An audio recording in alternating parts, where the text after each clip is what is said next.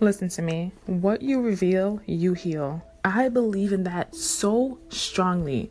I'm telling you, I'm telling you. I used to be the kind of person that I went through. We've, and we've all, I'm sure everyone listening right now could relate.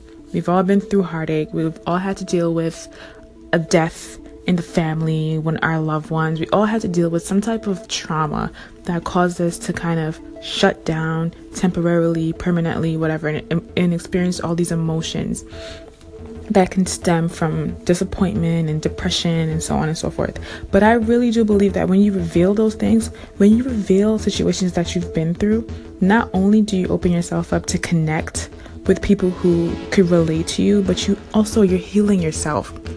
You are inhibiting yourself each time you hold on to those negative feelings. The minute you start to reveal the things you've been through, the minute you start to reveal the heartache, the pain, the pressure, how it feels, go through those emotions, relive those situations. Now, don't get me wrong, don't you dare relive it if you know it's going to inhibit you from your daily life. Don't do that.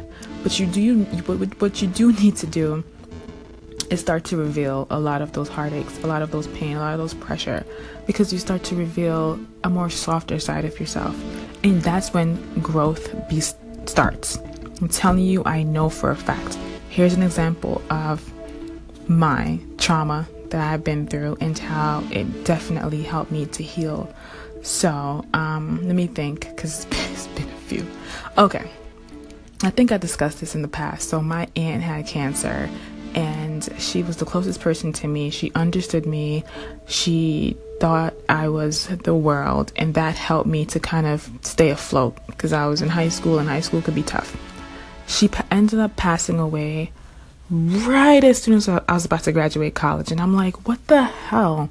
The person who helped me throughout all these years to kind of stay afloat, she was like my positive no, my the person that my positive auntie, the person whom I went to for that security, she passed away. But what came from that is I started to reveal that emotion, that feeling throughout the campus. I like I wrote letters to her and kind of letters that I would have wrote to her if she was still alive and it got around to the school campus and people started telling me, you know, oh my god, my aunt passed away from cancer too, my mom, my cousin, whatever, whatever. I started to connect with people who went through the same heartache. And what that did, and I didn't realize, is I was healing. I began the healing process. Because I shared my story, it allowed other people to connect with me. Then I realized, oh my God, I'm not in this alone. There's a whole community of people who's been through the same things that I've been through. I started to heal. The beauty started to come out. Fast forward to, to, to today, I'm making wigs not as you know prominent as I need as I would like to because I have a full-time job and it can't really support me right now, but I'm making wigs for people with cancer.